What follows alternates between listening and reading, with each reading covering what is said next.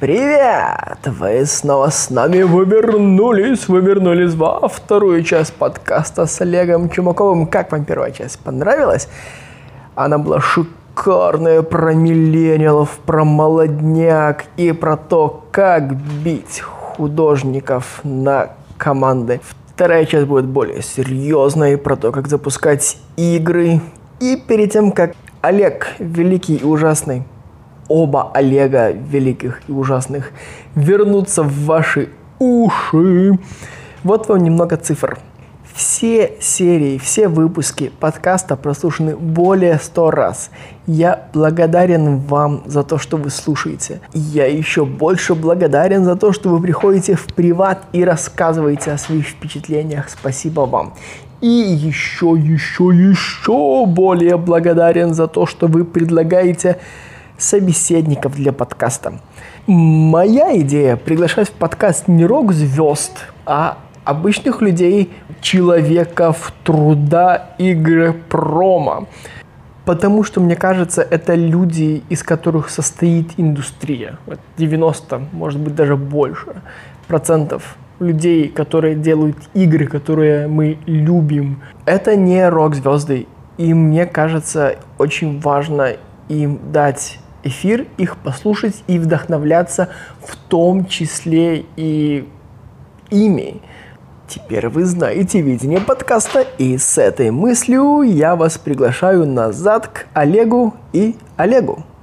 У тебя есть очень много опыта по выпуску игр. И каждый раз, когда ты выпускаешь игру, ты знаешь, зачем ты ее выпускаешь и кто в нее будет играть. И мы с тобой заметили, что очень многие команды, которые выпускают игры, они чаще всего не знают, зачем, кому и когда они ее выпускают. Давай проговорим про аудиторию для игр.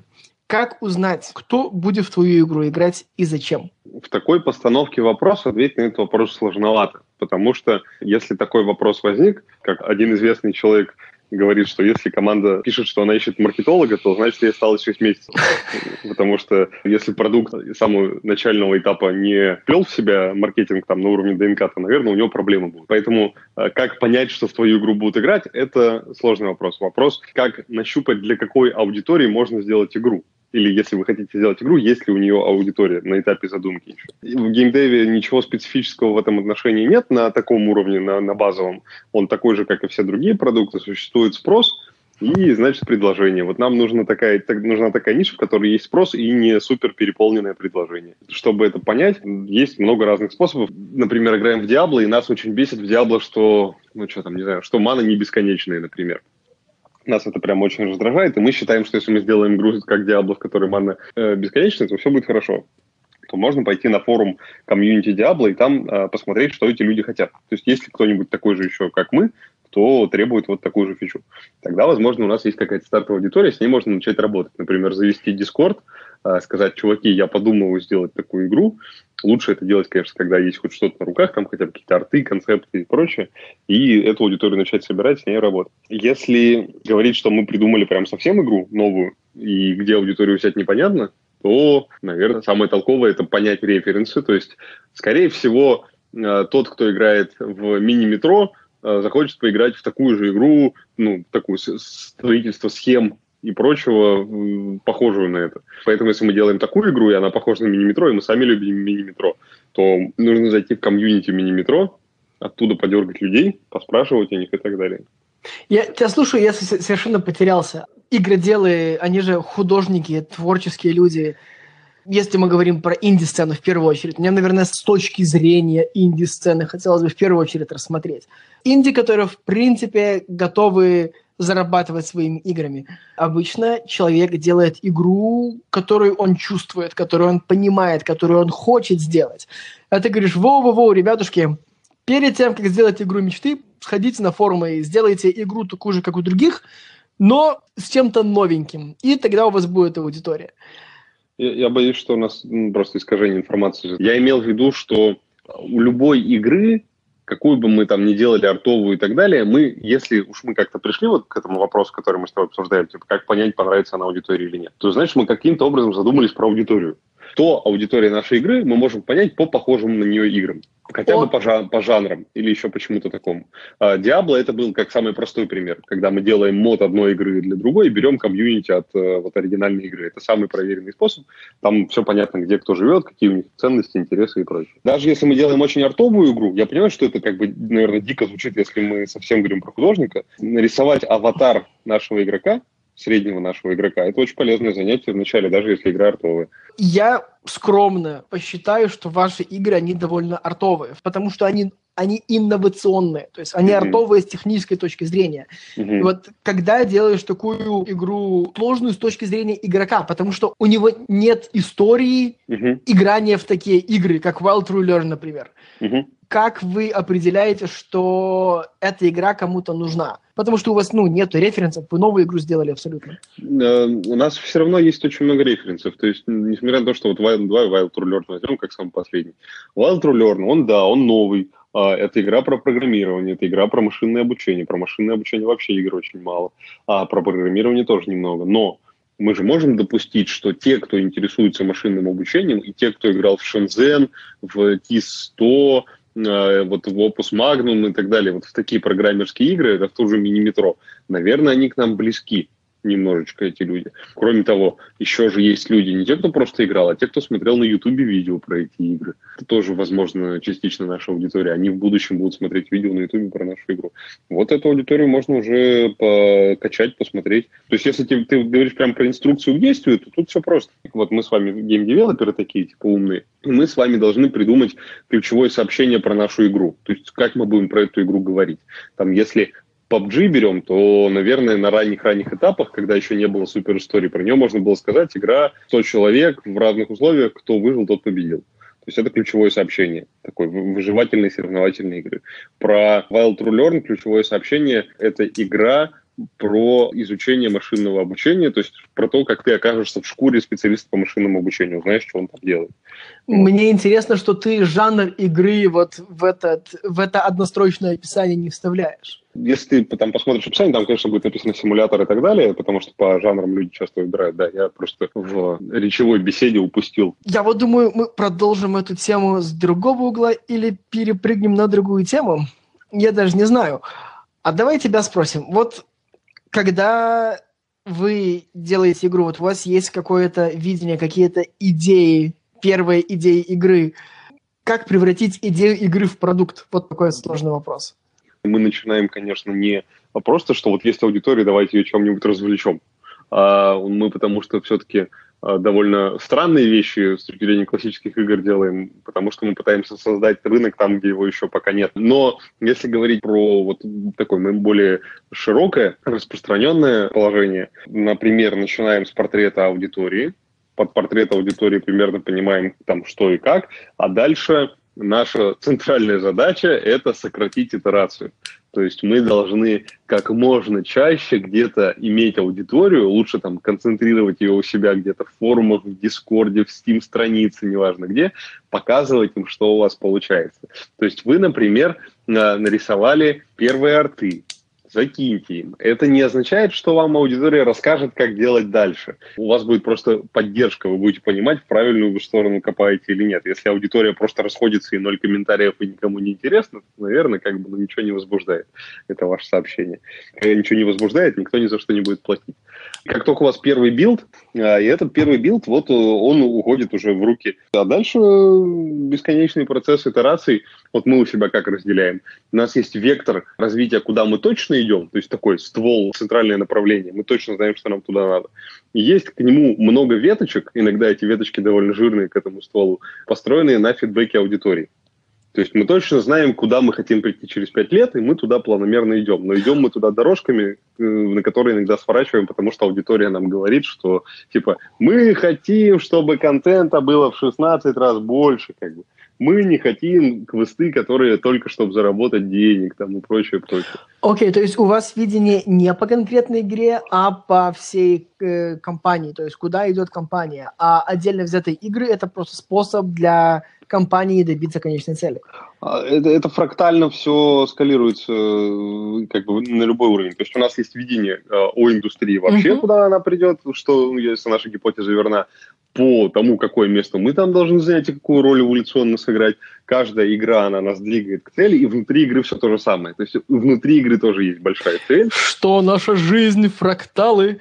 Вот вам песенка. У меня последний к тебе вопрос, но самый-самый чувствительный. А вы сейчас своими артовыми техническими играми, вы, в принципе, зарабатываете, правильно? Ну, вот Wild Alert, он сильно увеличил наши доходы, да. Ну, мы и зарабатывали раньше. Не сказать, что VR – прямо позволял вырастить команду еще в 10 раз безболезненно своими доходами, но зарабатывали. Команда, а команда у тебя большая? Ну, не очень, то есть там до 15 человек. И этой командой вы делаете новые игры и мейнтейните выпущенные игры? Да. А параллельно сколько у вас игр сейчас? 15 человек – это сколько игр? Всего у нас сейчас выпущено... Ой-ой-ой. Затаили дыхание все сейчас. Сколько? Ну, ну, там мейнтейн, он не, не настолько активный, как ты думаешь. У нас сейчас выпущено 9 проектов. Мейнтейн некоторых игр не занимает вообще времени, то есть когда только что-то совсем катастрофическое случается. А, плюс есть платформы, на которых мейнтейнить просто нерентабельно. Мы на них как бы в последнюю очередь руки у нас когда доходят, только тогда на них внимание обращаем.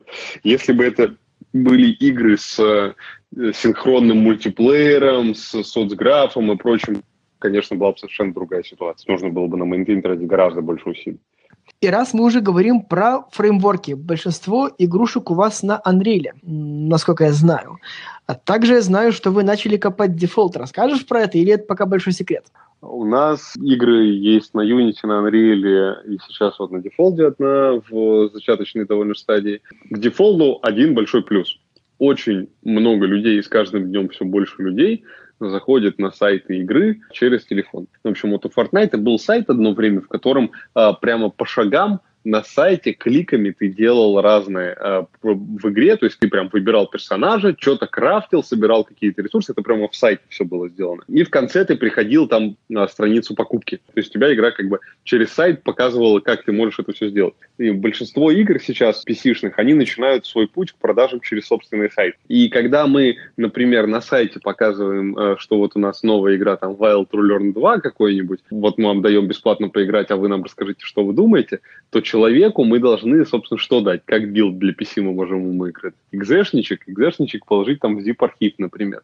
И человек на телефоне, когда в это кликнет, он очень удивится. То есть человек на маке тоже очень удивится. Человек, ну, человеку на маке, в общем, мы хотя бы там в архивчик DMG-шку можем положить, а тут, в общем, совсем сложная ситуация.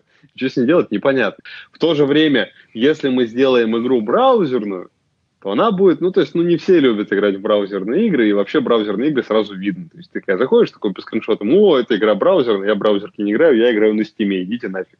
С помощью Defold а мы проверяем сейчас нашу гипотезу о том, что если мы сделаем вот эти наши э, первые версии, доступные прямо через браузер, а то и даже через мобильный браузер, если у нас получится, то большинство игроков будет все удобнее и удобнее с этим работать. Они прямо через мобильный свой браузер смогут сразу понять, интересно им это или нет, и если интересно, остаться с нами надолго и жить счастливо. Для тех, кто так же, как я, загипнотизировался э, речью Олега и пропал где-то на Фортнайте, я подведу итоги. Олег предлагает использовать дефолт, чтобы лучше продавать ваши десктопные игры, показывая геймплей демки прямо внутри мобильного телефона. Внутри браузера. Внутри браузера, да. Важно, что внутри браузера. Э, это очень еще не проверенная гипотеза, что тут будет, э, что эта вся конструкция будет иметь смысл, но гипотеза такая есть, да, что мы сейчас раздаем игру там при-альфу какую-нибудь в виде скачивания, скачиваемого экзешника, и люди, которые приходят с мобилки на наш сайт, потому что им в Телеграме кто-то прислал, смотри, какая игра, то они вот ничего не могут сделать. И потом на PC фиг его знает, вспомнит или нет, и вообще непонятно, есть ли у них PC вообще. А на дефолте они сразу берут и играют, и все хорошо. Надеемся, что так, да. У этого есть очень много как бы вытекающих проблем, но вот когда-нибудь, когда мы этот эксперимент закончим, я вам расскажу, стали ли да. проблемными эти камни или нет. И интересно, да, как, как вы сможете построить. По сути, для дефолта вам нужна будет новая команда. Или вы думаете стареньких старичков своих использовать? Старички у нас заняты на Wild Learn еще будут очень долго, поэтому этот проект мы в параллель делаем. Кроме того, у нас на PlayStation сейчас релиз э, игры в робот, это наша VR-игра. То есть там еще заняты ребята тоже, там еще не все готово, к сожалению. В связи с этим мы для вот этого эксперимента используем ребят просто из, из тусовки дефолт из русскоязычной, которые были готовы нам помочь. у тебя сейчас есть возможность им передать приветы. Э, привет, Дима. Дима, привет. Дима, привет. А еще сейчас отличный момент рассказать про игру на дефолде, которую ты выпустил. Это замечательная история-шутка, которую наверняка ты будешь рассказывать детям, а дети будут рассказывать внукам. Как ты сделал игру про динозавров, а потом на тебя обиделась половина мира. Ну, половина мира на меня не обиделся корректно, в общем. История была такая, значит, мы когда-то делали какой-то джем, я уж не помню когда, был джем. Решили, что вот неплохо было бы тем, кто хочет, поделать на дефолте. Олег там нашел своих ребят, напряг из, из Кинга, чтобы они помогли как-то ребятам попроще войти в курс технологий и так далее, если они решат на этот движок использовать. И я решил, раз я движок еще никогда не видел, и я еще заболел тогда, то есть я был в выходные точно дома, у меня все дела отменились, и был, это, по-моему, Ludum Dare был какой-то, и я думаю, ну, почему бы не попробовать? И почитал, что там ребята из Кинга придумали. И там, значит, героический технический директор, по-моему, Defold а или кто-то вот очень... Э, одно из команд внутри Кинга, кто пользует Defold. Да, вот он написал, что вот у меня на GitHub е есть несколько проектов на Defold е базовых, таких Hello World вы их смело используйте как типа starter pack, вам будет попроще начать. Ну, все отлично, великолепно, почему бы нет. И, значит, я придумал, как сделать игру, там, в общем, у него была демка, где ракеты можно стрелять, летают ракеты, в общем, по всяким э, сплайновым орбитам и траекториям. И, значит, я придумал сюжет про то, что вот, значит, динозавры, там ученый-динозавр есть, он, значит, все хочет изобрести оружие, которое Землю от метеоритов защитит, чтобы динозавры не вымерли, но все время отвлекается, потому что у него то Snapchat, то Instagram и так далее. В общем, такой глубокий смысл про развитие человечества и технологий. И на примере вымерших динозавров, как прошлого вида. И, значит, я ее сделал, залил, и товарищ, я вот не помню, как его зовут. Андреас, это, это, это было да. очень смешно. Смешно, смешно, потому что абсурдно. Человек выкладывает на гитхабе у себя исходники игр, чтобы ими люди пользовались. Олег сделал именно это. Пришел к нему на гитхаб, взял исходники игры и ими воспользовался. Он на него обиделся, устроил какой-то стрёмный скандал. А мы в одном офисе, мы, по сути, сидим ну, пускай метрах в десяти друг от друга. Между нами стеночка, то есть напрямую плеваться не можем. Но, но тем не менее. И я не понял, что произошло. Это было в самом-самом начале, а только-только там первые месяцы моей работы в Кинге. Я не понимал, что происходит. Я не понимал, почему он обиделся на Олега. Он, он наругался на Олега в каких-то в разных кусках интернета сказал, ты украл мой код. Олег не понял, что произошло, на всякий случай с тех пор э, всюду написал, что это не его код, и с тех пор, если он говорит об этой игре, он всегда говорит, это не мой код, это не мой код. Ну да, ну там, в общем, я, я везде добавил цитату вот этого человека про то, что это его код, ну, ну, на все, ну, вдруг люди разные бывают, может, обижается. Смешно. А самый абсурд был не в этом, а абсурд был в том, что я был одним из организаторов джема. То есть я, я, очевидно, ни на что не претендовал, там ни на какие призы уж точно, потому что ну, это как бы совсем не то, чем я занимаюсь в жизни, не в джемах участвую ради призов. И я пошел-то в это все впрягаться, потому что как бы повесил над собой флаг, вот, чуваки, смотрите, я специально не буду писать ничего с нуля. Вот как вы видели, разработчики дефолда вам предлагают стартер-паки. Вот я вместе с вами тоже возьму стартер-пак специально, не буду писать ничего, и придумаю, что бы на нем сделать. И за это на тебя обиделись. Это было да. так. Это, это, в общем, я, я считаю, что эту историю нужно было озвучить просто. Вот, господа программисты, выкладывать свой код открытый доступ – это очень хорошо на GitHub е. Мы в нашем Defold community всех вдохновляем это делать, объясняем, почему это надо, почему это полезно для здоровья автора кода выкладывать этот код на GitHub е – почему полезно другим программистам пользоваться чужим кодом и потом поправлять его, pull request ить фиксы и заниматься прочей полезной программистской деятельностью. Перед тем, как мы завершим, ты высказал отличный use case для дефолда в рамках организации под названием Luden.io. А вообще, то есть ты за свою жизнь покопал много разных тулзов, ты знаешь, видишь, куда двигается индустрия. Для абстрактной инди-команды в вакууме, почему бы ты порекомендовал или не порекомендовал пользоваться дефолтом? Я думаю, что тут э, вакуумную команду рассматривать довольно тяжело, потому что все-таки у всех разные задачи, и проблемы, которые они решают с помощью этих технологий.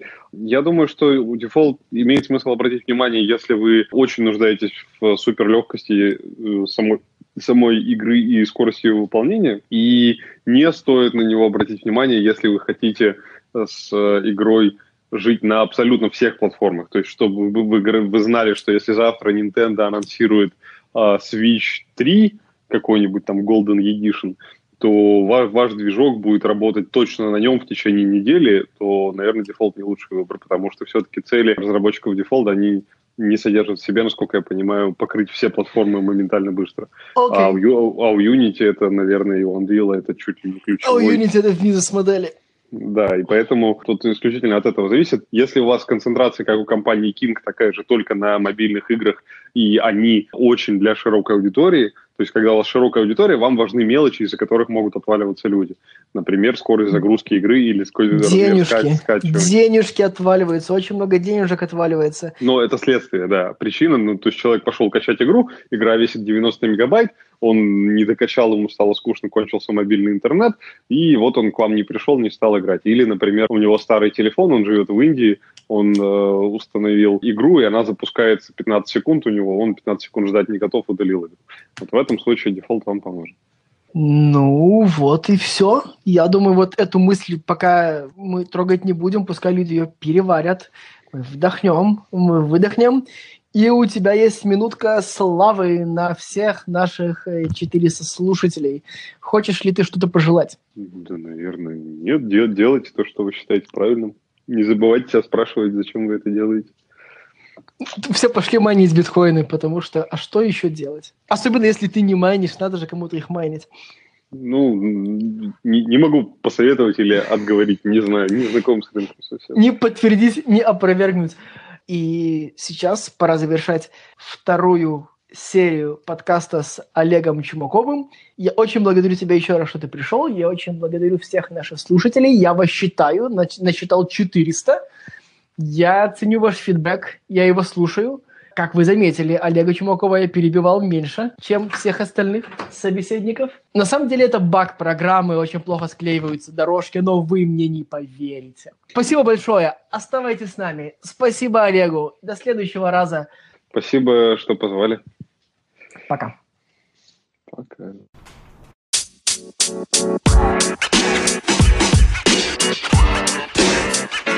You know, man. You know, man.